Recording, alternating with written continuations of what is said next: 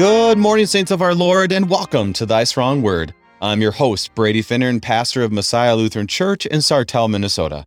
Thank you for tuning us in this morning on Worldwide KFUO, Christ for you, anytime, anywhere. A blessed Easter to all of you this Monday, May the 9th, as the light of Christ continues to shine us, shine on us from the, from First John and today chapter 2 we continue. John tells us that, that we are in the last hour, the last days, and warns us about something we hear quite a bit about, um, but always confused the Antichrist or Antichrists. This can be a very heavy subject, something that can make us um, very um, uncomfortable, I would say, whether it's references in the Con- Lutheran confessions or to the times that we read in end times books or whatever it might be, that who is this Antichrist? Who are the Antichrist? And today we will tackle those questions along with looking to Christ. So open up your Bibles, put on your Christ goggles, for the gifts are ready, ready for you. Thank you to our friends at Lutheran Heritage Foundation for your support of Thy Strong Word. Visit lhfmissions.org for more information. lhfmissions.org. Helping us be strengthened by God's Word, we welcome back Pastor Kevin Yoakum of Christ the King Lutheran Church in Riverview, Florida. Pastor Yoakum, a blessed Easter and welcome back to Thy Strong Word. Well, thank you very much. I'm glad to be back. So, Pastor, tell us what's going on. It's uh, you know, you're you're you're past Easter. Uh, so what's happening for you, your family, and the work of the saints at Christ the King? Oh, thank you. Uh, yes, yeah, so the, the work of the saints here at Christ the King, we are uh, enjoying the the uh, Easter season we have the tradition here of taking that Easter acclamation that we say on Easter and, and saying it every Sunday when we begin and when we end. And I don't, I don't know if any other congregation does that, but we begin and end our worship uh, with that good news. Hallelujah. Christ is risen. He is risen indeed. Hallelujah. Hallelujah. And we just, we just live in that uh, joy uh, every Sunday and we, we take it back with us wherever we go through the week. Uh, as far as my family goes, uh, my wife and daughter and I, are uh, doing fine. We're doing well. My daughter's about to graduate eighth grade uh, from the local Lutheran school, and uh, I am celebrating my 50th birthday today. So, uh, what better thing to do than to, to talk about the Antichrist? yeah, put that on the top 10 list. You turn 50, Let's talk yep. about the Antichrist. So I'm looking forward to that yep. someday. I'm going to write that down. I'm going to tell my wife we have to talk about the Antichrist on my 50th. Anyway, so so it's a good reminder to our listeners that during the Easter season, which is 40 days post um, it's Easter Sunday, that yeah, you continue to say the Alleluias. Alleluias we typically don't say during Lent. We say them full bore, beginning and all the time during this Easter season, and let's be honest, throughout our whole lives, because Christ is truly risen from the dead. So, Pastor, on that, on that, on those Alleluias, we're studying First John chapter two. Can you ask the Lord's blessing on our time and begin us in prayer? Absolutely. Let us pray. Heavenly Father, we come to you today, still uh, rejoicing in the joy of the resurrection of Jesus Christ. We know that we live in the promise of his resurrection, meaning our forgiveness and salvation and our promised resurrection as well. We ask that you would direct us this day into your word, uh, that we might receive all that you would teach us. We might hear it, ponder it, and by learning from it, that we might be changed and strengthened in the faith. We ask this in the name of your Son, our risen Savior, Jesus Christ. Amen. Amen. If you have any questions about our text today, which you might have because it does talk about the Antichrist, um, send us an email, kfuo at kfuo.org. Or if you have any questions about Pastor Yoakum's birthday, you can send us an email on that as well. So we're looking at First John chapter 2. Um, I'll read all of our verses that we'll study this morning um, from the English Standard Version. And the heading is Warning Concerning Antichrists and we're reminded there's an S at the end of that, which is a good distinction for us to remember. But we hear the word of God, verse 18 through 29. Children, it is the last hour. And as you've heard that Antichrist is coming, so now many Antichrists have come. Therefore, we know that it is the last hour. They went out from us, but they were not of us. For if they had been of us, they would have continued with us. But they went out, that it might become plain that they are all not of us. But you have been anointed by the Holy One, and you all have knowledge. I write to you not because you do not know the truth, but because you know it, and because no lie is of the truth. Who is a liar but the one who denies, but he who denies that Jesus is the Christ? This is the Antichrist, he who denies the Father and the Son. No one who denies the Son has a Father. Whoever confesses the Son has a Father also. Let what you heard from the beginning abide in you. If what you heard from the beginning abides in you, then you too will abide in the Son and in the Father. And this is the promise that He has made to us eternal life. I write these things to you about those who are trying to deceive you. But the anointing that you receive from Him abides in you, that you had no need that anyone should teach you, but as His anointing teaches you about everything, and is true and is no lie, just as He taught you, abide in Him. And now, little children, abide in Him, so that when He appears, we may have confidence and not shrink from Him in shame at His coming. If you know that He is righteous, you may be sure that everyone who practices righteousness has been born of Him. This is the Word of God. Pastor, there's a, I feel like there's kind of a, uh, a, a repeat mode throughout our words here today, which is important because just like the catechism, we keep repeating it. And guess what? You keep learning more things. So I love how this is laid out for us today. And it covers a very important subject of the Antichrist or Antichrist. So, how do you want to start us off?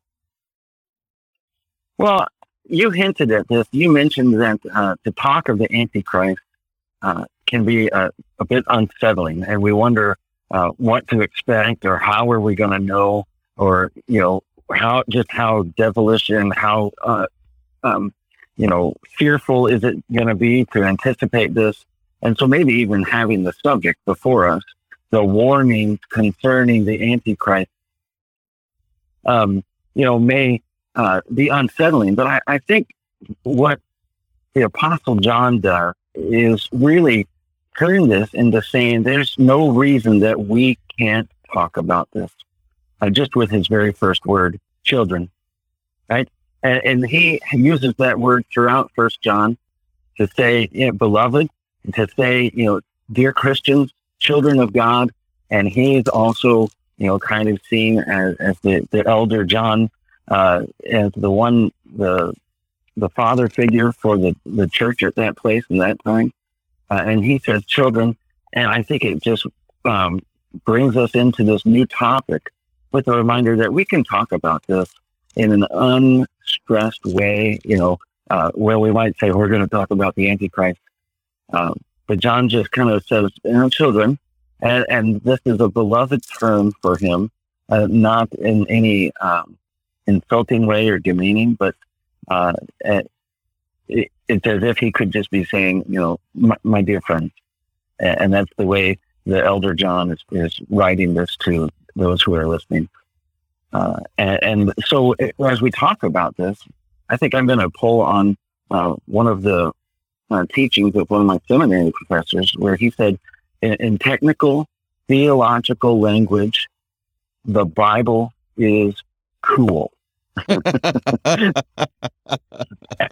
you know, where we could, uh, you know, in seminary, we're thinking we're taking all these higher graduate degree uh, classes and trying to get degrees.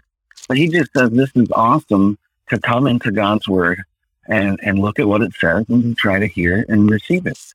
And uh, what a blessing that is. And so, uh, but then he does kind of, if you're reading this for the first time, you go, oh, you know, first of all, it is the last hour, you know, uh, where he's kind of helping us see this is, you know, the, the times have changed, is what he's basically saying, I think, that uh, First, there was the time before Christ. And now we're in this last hour, which is the time after the, the coming of Christ and after his ascension and now, you know, the coming of the Holy Spirit at Pentecost. This is the end times. And, and that's another term that, you know, pretty weighted in some Christian circles today. To talk about the end times, you start looking at you know, ancient prophecies and the, you know, that newspaper headlines at the same time, uh, trying to figure out where's the fulfillment in all of this. Um, But he's just saying now this is, you know, Christ has come. And this is the last hour where we will be waiting for Christ to return again. And in the meantime, there he talks about the Antichrist. So I think that's how I kind of just start looking at it in that introductory verse. How does he bring us to this new subject? And I love how you you highlighted that we can speak about the Antichrist, not to try to to bring repentance. I mean, you know, there's that reality that we don't have to fear, but it doesn't mean we don't repent. I mean, there's definitely a reality that this antichrist and antichrists are real, so we don't have to fear, but we do repent because wow, you know what? That you know, I I could walk away from the faith, and therefore I repent and and keep going back to our Lord Jesus. Part of that too is that language, like you said, with children. On top of that is you know, this goes back to John chapter 1, very much so a language that John uses by the Holy Spirit. Chapter 1, verse 12. But to all who did receive him, who believed in his name, he gave the right to become the children of God, who were born yeah. not of blood, nor of the will of flesh, nor of the will of man, but of God. And that gives us our identity of, of like when my father or my mother say, This is my son. I didn't choose to be my parents' child um, but God right. gave them to us, and that's this language He uses is that understanding of God doing the work, and so we can talk about that as that comfort of knowing that He calls us children, you know, His children, His a child of the most loving Heavenly Father who has and has sent His Son to die for us. At the same time, we're we are in the end times. Um, and brings back to Hebrews chapter one. Uh, long ago, many times, many ways, God spoke to the fathers by the prophets, but in these last days, He has spoken to us by His Son. And so there's a comfort in that too, that in this last hour, He keeps pointing us back to Christ, not to leave us in fear, but to leave us in the peace and the grace of our Lord Jesus. So, um, any other highlights you have before we start digging in a few verses at a time? I mean, just building from what you said, that in this last hour, this is the time of Christ. This is the time after his uh, resurrection, and this is the time before his return. And so during this time, there will be those who oppose Christ that come out, and those will be the Antichrist. Yeah. So let's dig in. Uh, we'll just go to verse 18. We've already hit on a little bit, but it's a good one to always repeat. Children, it is the last hour. And as you have heard that Antichrist is coming, so now many Antichrists have come. So we have Antichrist, Antichrists.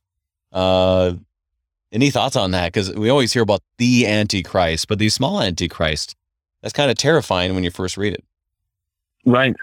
Um, you, you wonder if he has spawned something. Uh, exactly. But uh, the, the, you know, where some would say the big Antichrist, you know, maybe put a capital A there. Uh, that's mostly taught about in First Thessalonians uh, what this man of lawlessness will be. Mm-hmm. Uh, but now uh, he kind of says, now you've heard about the, and now let's talk about the many.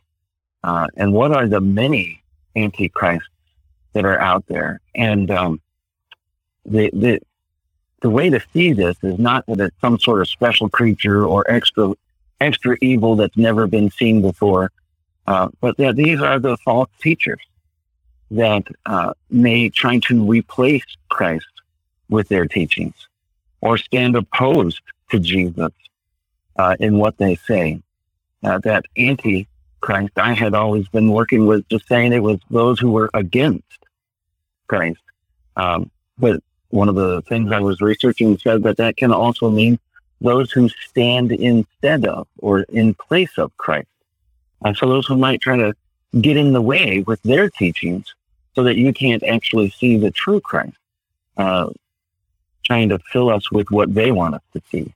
And, and so this is the time now that we're just going to have to face all of these uh, false teachers that are out there. And we've uh, you know, seen and heard of these throughout life and, and throughout history as well. Yeah. And that's how you say it. In order to know what you're fighting or how to fight, you have to know what you're fighting or what you are. I don't want to say against is the right word, but who is the enemy? You know, you hear that line like, we found the enemy and the enemy is us.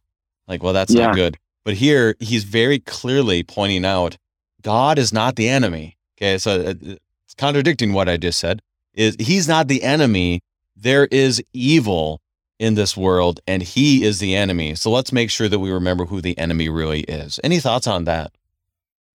Yeah, it's the it is the the voice, the word, the message, the teacher that is against Christ, uh, that is going to try to replace Christ with something else.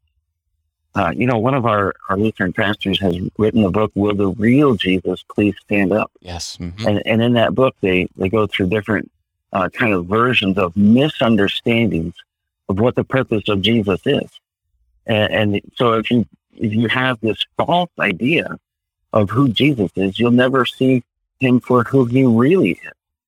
And uh, as we're going to see here, it explains uh, what the Apostle John will be saying how you can easily identify the message of the Antichrist, the message of a false teacher. And it's, it's to get it all wrong, uh, to get even just the very identity of Jesus wrong or his message.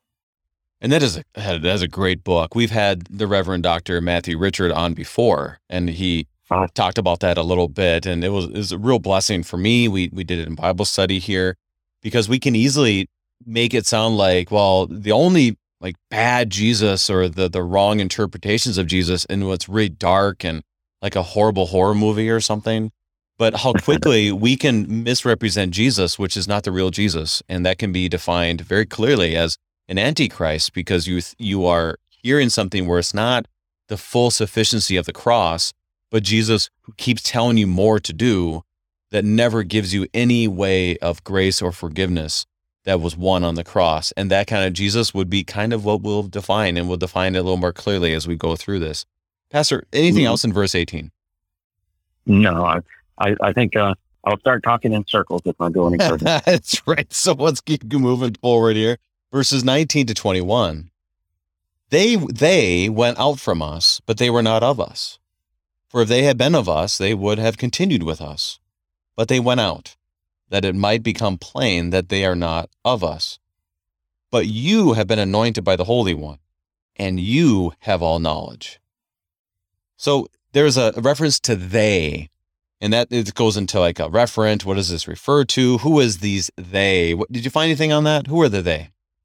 These are the Antichrist, which is kind of uh, startling at first to say that these false, to say false teachers, we, we that's more comforting to us, but if we say the Antichrist had been among us, that these false teachers had been part of at least the visible Christian church.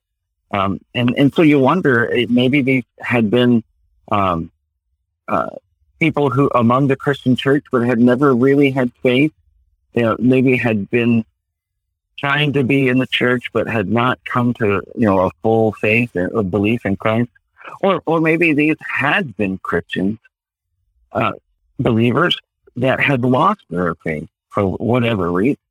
But, you know, so verse 19 says they went out from us, which kind of brings us to this realization that uh, the, some of these false teachers had have come from the church and they've heard the teachings of Christ and, and in wanting to adhere to their own teaching, to their own message of who Jesus is, or what his purpose is or what's the nature of God, they uh, could not remain, whether they left of their own volition or people had said, you, you bring a different spirit, a different message, and, and you, you cannot remain in us. And, and so they had left from us. Um, you know, their message ceased to be Christian if it ever was, uh, or whatever. But, you know, someone had been in, in the church and uh, maybe they struck up a message or they thought, oh, it's time for me to teach. But their message is is just not of Christ. And I, I want to say also that this is not that, well, maybe they're mistaken and, and they can be corrected. You know, but these are the ones that uh, stand opposed to Christ, that, you know, it, those who would not say, oh, I was mistaken. I'm glad someone taught me how to see that scripture more clearly. But these are the ones who will adhere and, and stick to a false message. Uh, these antichrists are those who are you know, going to remain opposed to Christ. Uh, and so they had left because they, they could not uh, remain with the, the true uh, Christian faith that was being uh, proclaimed within the church.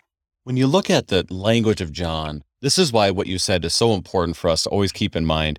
We look at the language of John and his interactions, especially throughout the Gospels. We are definitely not dealing with a person who is, has an axe to grind at some inactives in his church. no, this is not, you know, I, I never liked Bill anyways, so I'm going to call him the Antichrist now. You know, it's very, very clear that whatever the message was, and he really even gets to it a little further here um, throughout our text, is that reality of he's very clearly not just going after people that he's quickly calling the Antichrist. No, these are individuals who blatantly, it wasn't just like, oh, yeah, you know what? I didn't get that part of the gospel before. I didn't understand that part of credo Christianity or something. Um, you know, oh, I didn't know that part. It, it was totally like, we believe that Jesus did not die for your sins. We believe that, that Jesus did not do this or that you have to work your way to heaven. Whatever the blatant heresy was, which is probably mm-hmm. the form of Gnosticism. That's one pastor talked about. There's there's a reality we don't really we just don't know, but they definitely went with worldly teachings as opposed to godly ones. So he's definitely one showing us that people can walk away from this.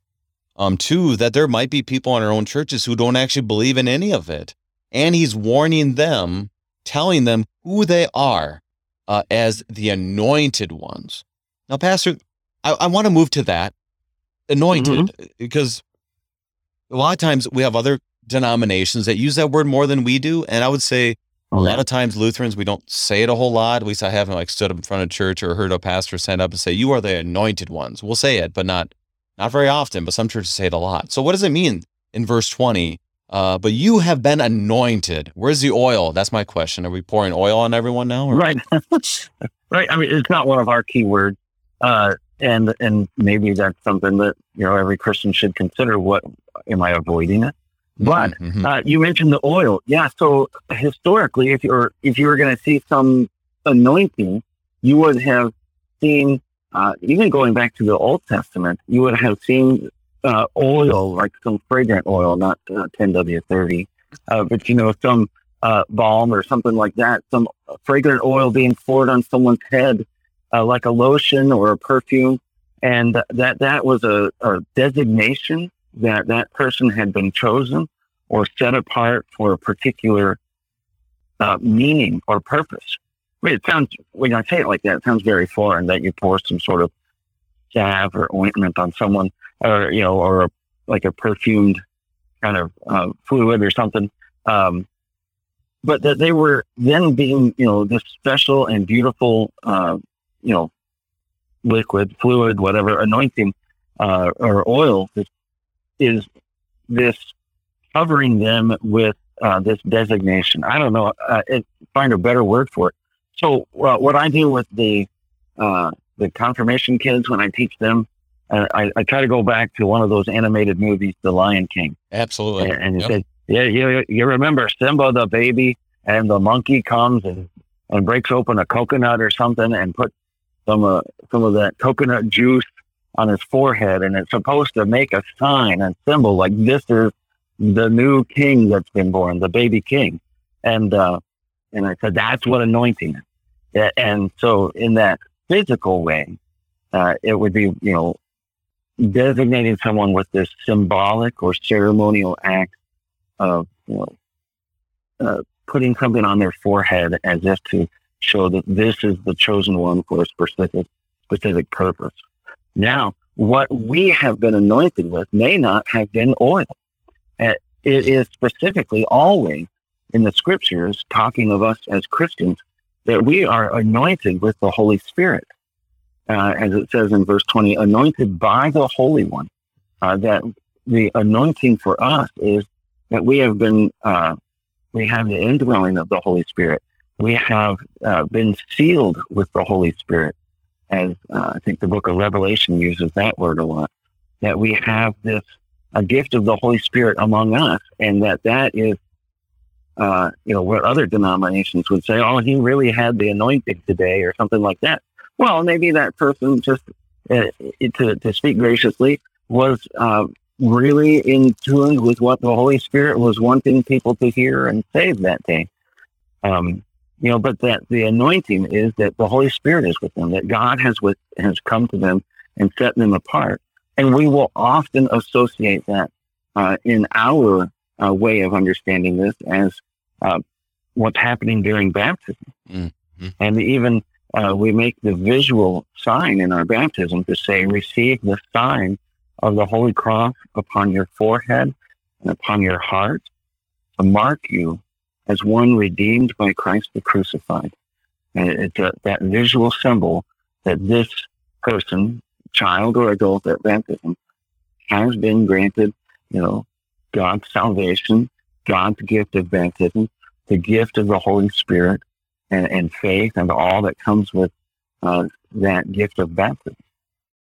And so, Pastor, I, I love the connections you make because you break it down perfectly that we can say, boy, that was an anointing this morning when we put it in context of you were in the Word of God, that pastor was preaching the Word of God, and I heard the Word of God and was was seeing Christ. We can say, yeah, there was an anointing there, no doubt. I mean, that's that's from the Holy Spirit. We go back to Ephesians chapter one, when it says, "In Him, Christ, you also, when you heard the word of truth, the gospel of your salvation, and believed in him, were sealed with the promised Holy Spirit, who is a guarantee yeah. of our, our inheritance. So we we we're not denying the word of God when we when we are saying, well, we don't use that word very much. However, we are definitely not trying to go around guessing where there's anointings when it's we don't really know, you know, that kind of right. situation. Especially we know for sure in baptism that we are sealed, anointed by our Lord as his child. I, I'm rehashing this in my mind because you really laid it out in a way that I know I thought about, but uh, it really comes true as you broke that down for us right now. Is I think this Sunday that Pastor and I should somehow put anointing into the worship service and say you've been anointed. and I don't know how we'll do it, but but it is a faithful way of talking, especially put in the right context with the Holy Spirit. Right. But right now, Pastor, we need to take our break. I almost lost track of time here. Um, we are studying First John chapter two with Pastor Kevin Yoakum, and we'll be right back.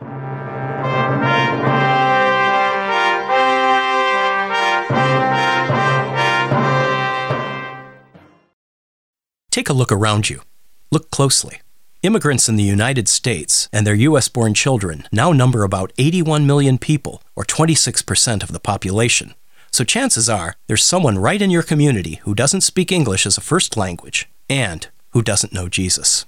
The Lutheran Heritage Foundation can help by providing you with free Lutheran books translated into over 90 languages. See their complete list of catechisms and Bible storybooks at lhfmissions.org.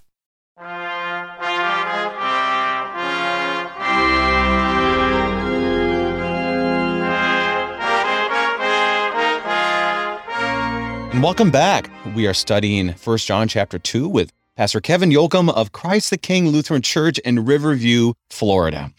And Pastor, you know, we talked about anointing um, by the Holy One, reminding us that it is from God, not from us, not something we work up in ourselves.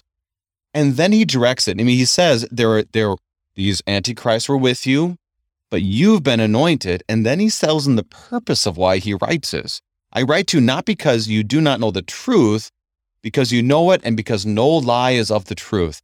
He's warning them in verse 21 uh, uh, of something. What is he warning them? To watch out for these lies, to watch out for these things that um, are not of the truth of Christ. You know, to go back to the, the antichrist that they're, they're twisting the truth of Christ. They are, um, or hiding it completely or overshadowing it with whatever they're trying to, to say is the more important thing that needs to be taught uh, to just replace it with something else. So, uh, you know, those who are anointed are, are not just a single one person who got especially excited one day, but all of the Christians, all of the believers have this anointing of the Holy Spirit and have the knowledge to know the truth and to then be able to discern the lie that would come from a, a false Christ, from a false message, uh, from false doctrine.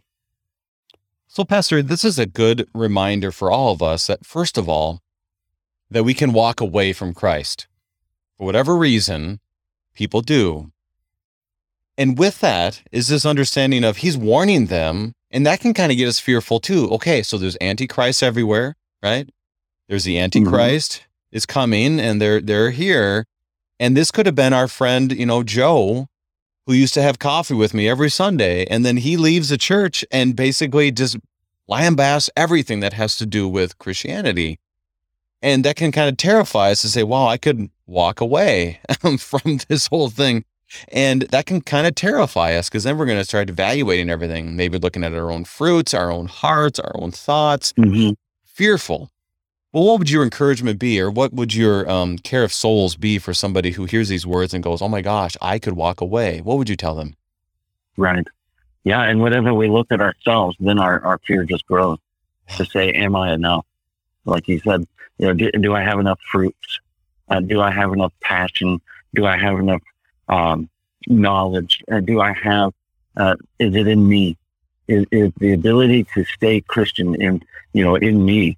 And he he pointed out to not not uh, any character assessment of mine, but to look to the truth, really to look to Christ, and and look to the Christ where uh, you know there's no lie in Christ, and and we're not looking to a, a new thing, and to stay with this. and he's going to get into this a little bit later. To stay with what you have already heard from the beginning. Uh, to say that, you know, if you're afraid of not being the, the Christian that will last, um, look to the Christ that has always lasted. Um, we are going to be thrown about, you know, as scripture would say, thrown back and forth by every, every wind of teaching that tries to deceive us. And here he says in verse 21, know the truth. And, and you already know the truth uh, through what the scriptures have taught. And, and the, I think the more uh, you hear the truth, the more you know the truth, the more you are around the Bible, the more that not just in its presence, but you know, the more the message is is uh, something that we hear and ponder and rejoice in taking. Um, the the lies will become much more evident because we'll say that's not what my Bible says. That's not what uh, you know the old phrase. You know, this ain't your grandpa's old Oldsmobile. But we we want this to be our grandpa's Bible. We want this message to be the same old Jesus Christ message that our grandpa would have told us. Um, you know, we want to say, give me the same old stuff. And I was thinking about this and I thought of, you know, just give me the Sunday school Jesus right. and, and don't change it. Know, go back to the same Jesus that we've always had. And, and really, it's not for Christians to be uh, hip and new and trendy with our teachings, right? Our teachings just don't change. Uh, there, if, if you're looking for the new and trendy thing, it's not the church. It's not Christianity. Uh, if you're looking for the new and trendy teaching, then you're going to have to look elsewhere because we are going to bring the same message that we've always wanted to bring for 2,000 years. They were bringing the same scripture that goes back even before 2,000 years, uh, but then brings us the story of Christ and the same New Testament as well. Uh, it's the same old stuff, uh, and it's old, and, and that's okay, and that's really the way it needs to be. It's the same truth with no new toppings on it. Um, and so uh, to hear that truth is to really be uh, equipped to know the lie when it comes to us. That's why what you're saying is is so vital to us that what we need to hear in our churches is Jesus. For example, this Easter season, Jesus Christ yeah. is risen today. You know, this is not a, a past event that's a nice story. This is a resurrection reality today. And First John is is a great book of that reminder of what it means for us today. When it says in First John chapter 1 verse 4, and we are writing th- these things so that our that our joy may be complete, that joy of salvation. Chapter 2 right before our time here is is is speaks about how Christ is our advocate. So when you do sin, you know, it doesn't give you the option that oh, mm-hmm. you won't sin. When you do sin, you have an advocate with the Father Jesus the righteous one. And then as we continue to look, you know, as we look in our liturgy all the time, you know, just that uh, uh, if we say we have no sin, we deceive ourselves, and the truth is that in us, you know. But if we confess our sins, He is faithful and just to forgive our sins. So to look at this text and to and to not realize that okay, yeah, oh, I could walk away, but also don't forget my Jesus. You know, that it reminds me of of you and I served in Bethlehem and North St. Louis. That there were quite a few times mm-hmm. in that congregation where people would say, "That's my Jesus. That's my Jesus uh-huh. right there." You know, and so it kind of reminds me of that doesn't sound like my Jesus, but right here, what you're saying is my Jesus is that one that does save. He is the Holy One that's anointed me, and therefore he is the truth. Why would I walk away from such a glorious truth? Any thoughts? Right.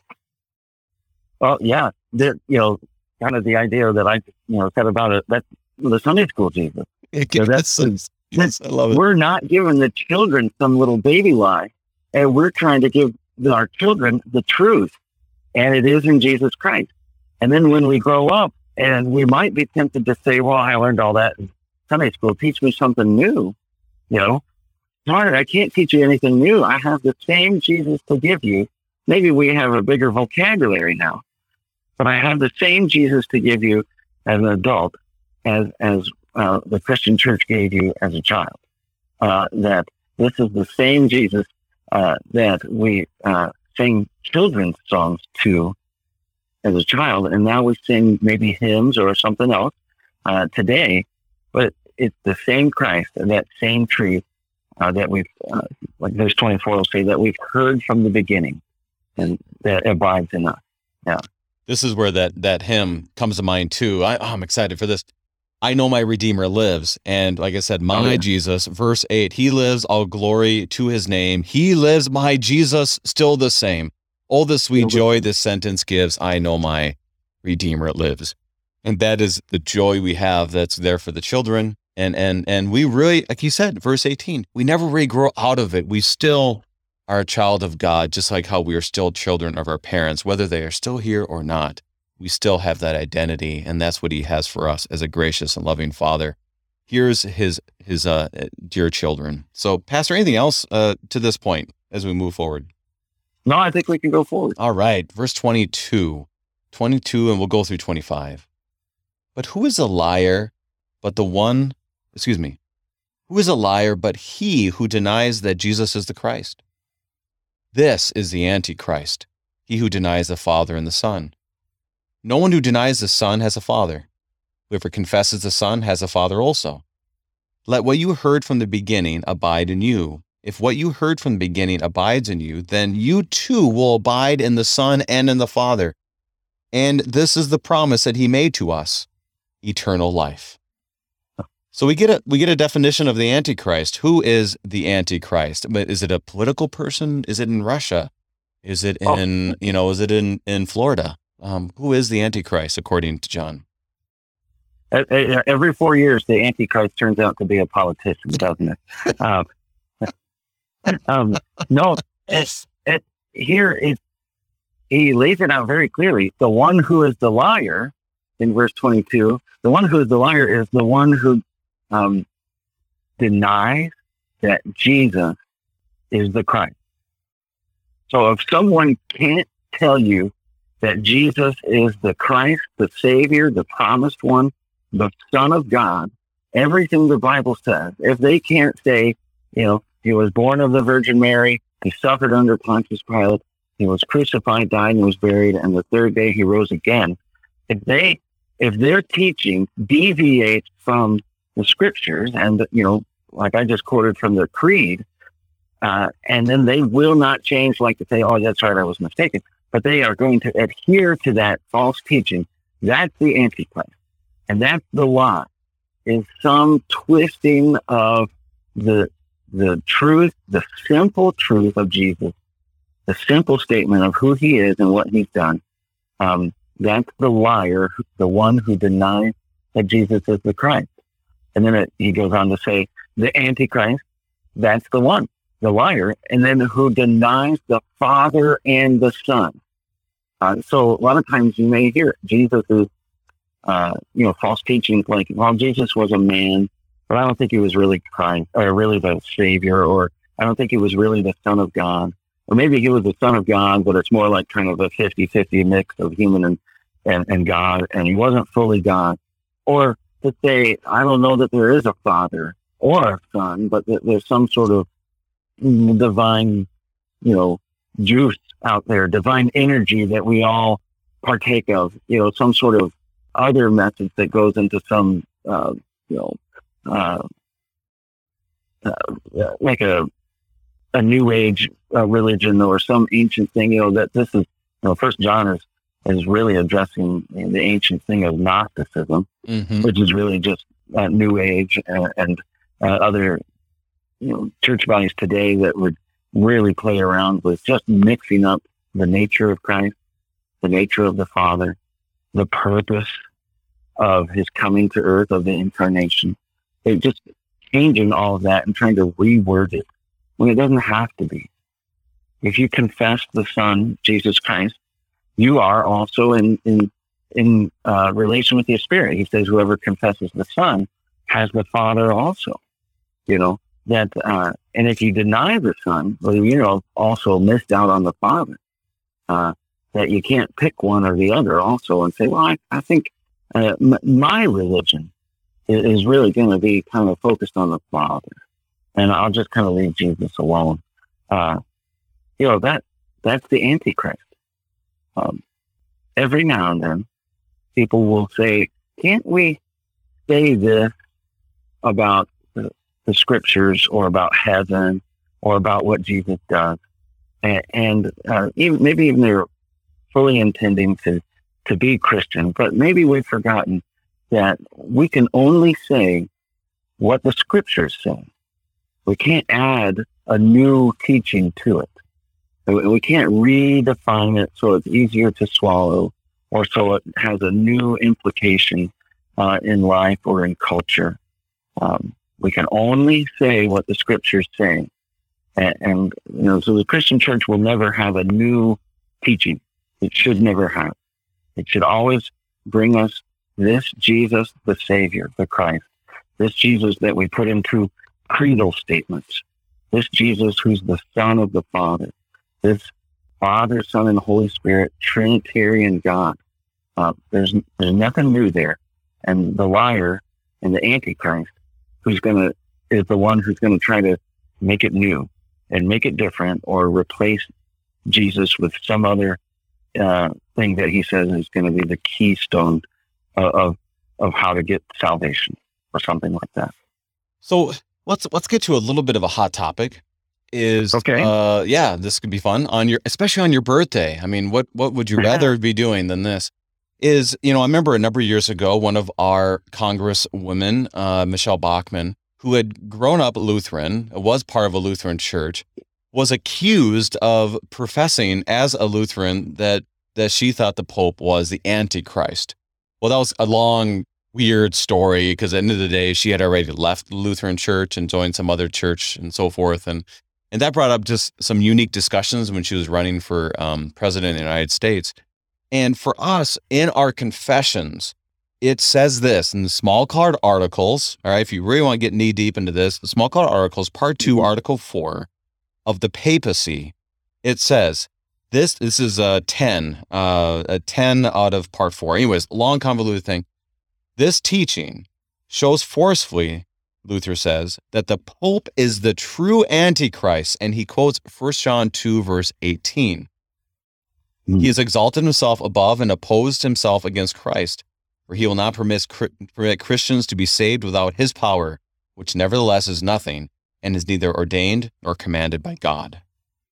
So Luther says the Pope is the Antichrist what would we have to say to that and make sure that's in the proper context, especially for you, our listeners, who maybe are Roman Catholic and and for us as Lutherans who have Roman Catholic friends, which I have many, and you, I know you probably do as well, that how do we how do we speak these words um, faithfully to what Luther is saying and also what Scripture says? Oh, Brady, we're going to get email. uh, here we go. Uh, we're, but here we are. So um, I think, for one thing, there's a bit of a historical perspective uh, because when we take that as a sole uh, word that uh, so the Lutheran Church has identified the, the, office of the papacy as the Antichrist. Um, that then we don't hear maybe some historical perspective that as churches uh, during the Reformation were dis- were de- debating doctrine and trying to understand what is the true teaching. Um, really, the accusation was laid uh, in all directions. So, if you were accusing someone of false doctrine and of, of replacing Christ or denying Christ or robbing Christ of his glory, uh, you know, uh, in, in any way. So Luther himself was accused of being an antichrist. So just to put in some historical perspective that um, that this accusation kind of went both ways uh, in trying to say, well, you, you call us false teachers and we call you false teachers. Um, and because today, if you say you're the Antichrist, it, it, you might as well be saying you're you're the devil himself. Mm-hmm. You know, because we've never heard of that in our culture, and to to lay down that accusation is, uh, you know, seen as like you have, you know, spoke some unspeakable word or something. Um, but the what's the truth of what's happening here is that we say if the Antichrist or an Antichrist is someone who comes with a message that denies the person and work of Christ for our salvation, if this is a, a, a person and a message that takes the place of Christ, stands instead of Christ, or in place of Christ uh, with his glory and with his authority, that that, you know, that is the definition of an antichrist. And then we say, and it uh, appears to us Lutherans that the teaching of the Roman Catholic Church is that the, the office of the papacy takes the place of Jesus as the uh, one who can bring um, forgiveness and life to humans on this earth. Uh, they stand in, in the place of Christ. They rob Christ of his authority and his position as our Savior. Um, then that is the fulfillment of the definition of the Antichrist. I might be mincing my words a little too much because I want to speak offensively here. I want to speak, try to speak it clearly. And so it's not as if we're just trying to lay down a bad word and, and say that someone, you know, should be thrown off the, the playground. Um, but we are saying it appears to our, us that their teaching, you know, what they have put in writing, uh, say that the, the Pope holds so much uh, power and authority that really only belong to Christ. Uh, and uh, as if, if the church will say that he is the one who can grant forgiveness or release or um, you know anything like that, that that's really a power that only God has through Christ. Um, and, and, so that's not to say that we, we don't like um, Francis or Benedict or John Paul II or or any one particular person. We're saying it seems as if the job description that you have in your confessional statements for this person uh, for whoever holds the office really uh, takes the glory away from Christ and, and, denies his person and his work. Does, does that make sense? Absolutely. Absolutely. Absolutely. Because oh. anything that puts salvation's hope apart from Christ would be the Antichrist. And according right. to the confessional statements of that time, and well for for Roman Catholics continues with tradition today that if uh, th- that that points in that direction you know? And we're not saying that every catholic believes this. We're not saying that that this is the view of even you know um, of pope francis himself but we're saying if there is that reality which according to what the writings say then that would be an antichrist. Now we're not trying to make it more than what it is. It's a denial of the full sufficiency of salvation in Christ. That's what we're that's what we're talking about. That's what John is talking about, and that's what we're talking about. Mm-hmm. One thing we have to be very careful about is that we don't like make this you know, we'll just say that that's that's full salvation right there. We say what it says and we leave it and move forward. Um, and the same thing goes with anybody who denies Christ. That according to John, according to what Scripture says, which is our foundation for everything, that that would be an antichrist. Um, and so it's very important for us to to realize as people can walk away, guess what? God can grab a hold of them too and bring them back to that full sufficiency in Christ. So right. I, that's I think I think you laid that out perfectly. Um, any last thoughts up to yeah? Any last thoughts? Yeah, just on, on that, you know, so in the Smalcald articles, that was addressing the particular situation that existed, uh, the controversy between those two church bodies, the what was called or soon to be called the Lutheran Church and, and the Roman Catholic Church. Uh, but this definition of the Antichrist preceded that, and it still exists. So, like you said, you had said that a, another false teacher could have the same thing laid on them. Uh, today, we are not still going to say the only Antichrist must be a Roman Catholic. That's not what we're saying.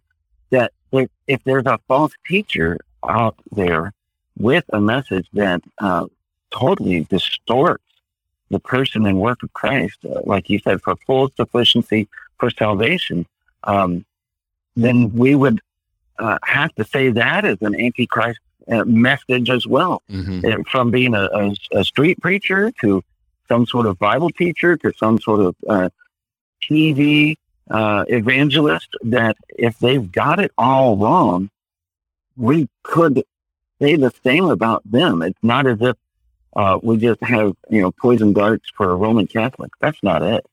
Uh, and we, there's so many ways that we rejoice in, in the, the, the, common Christian confession that we do have.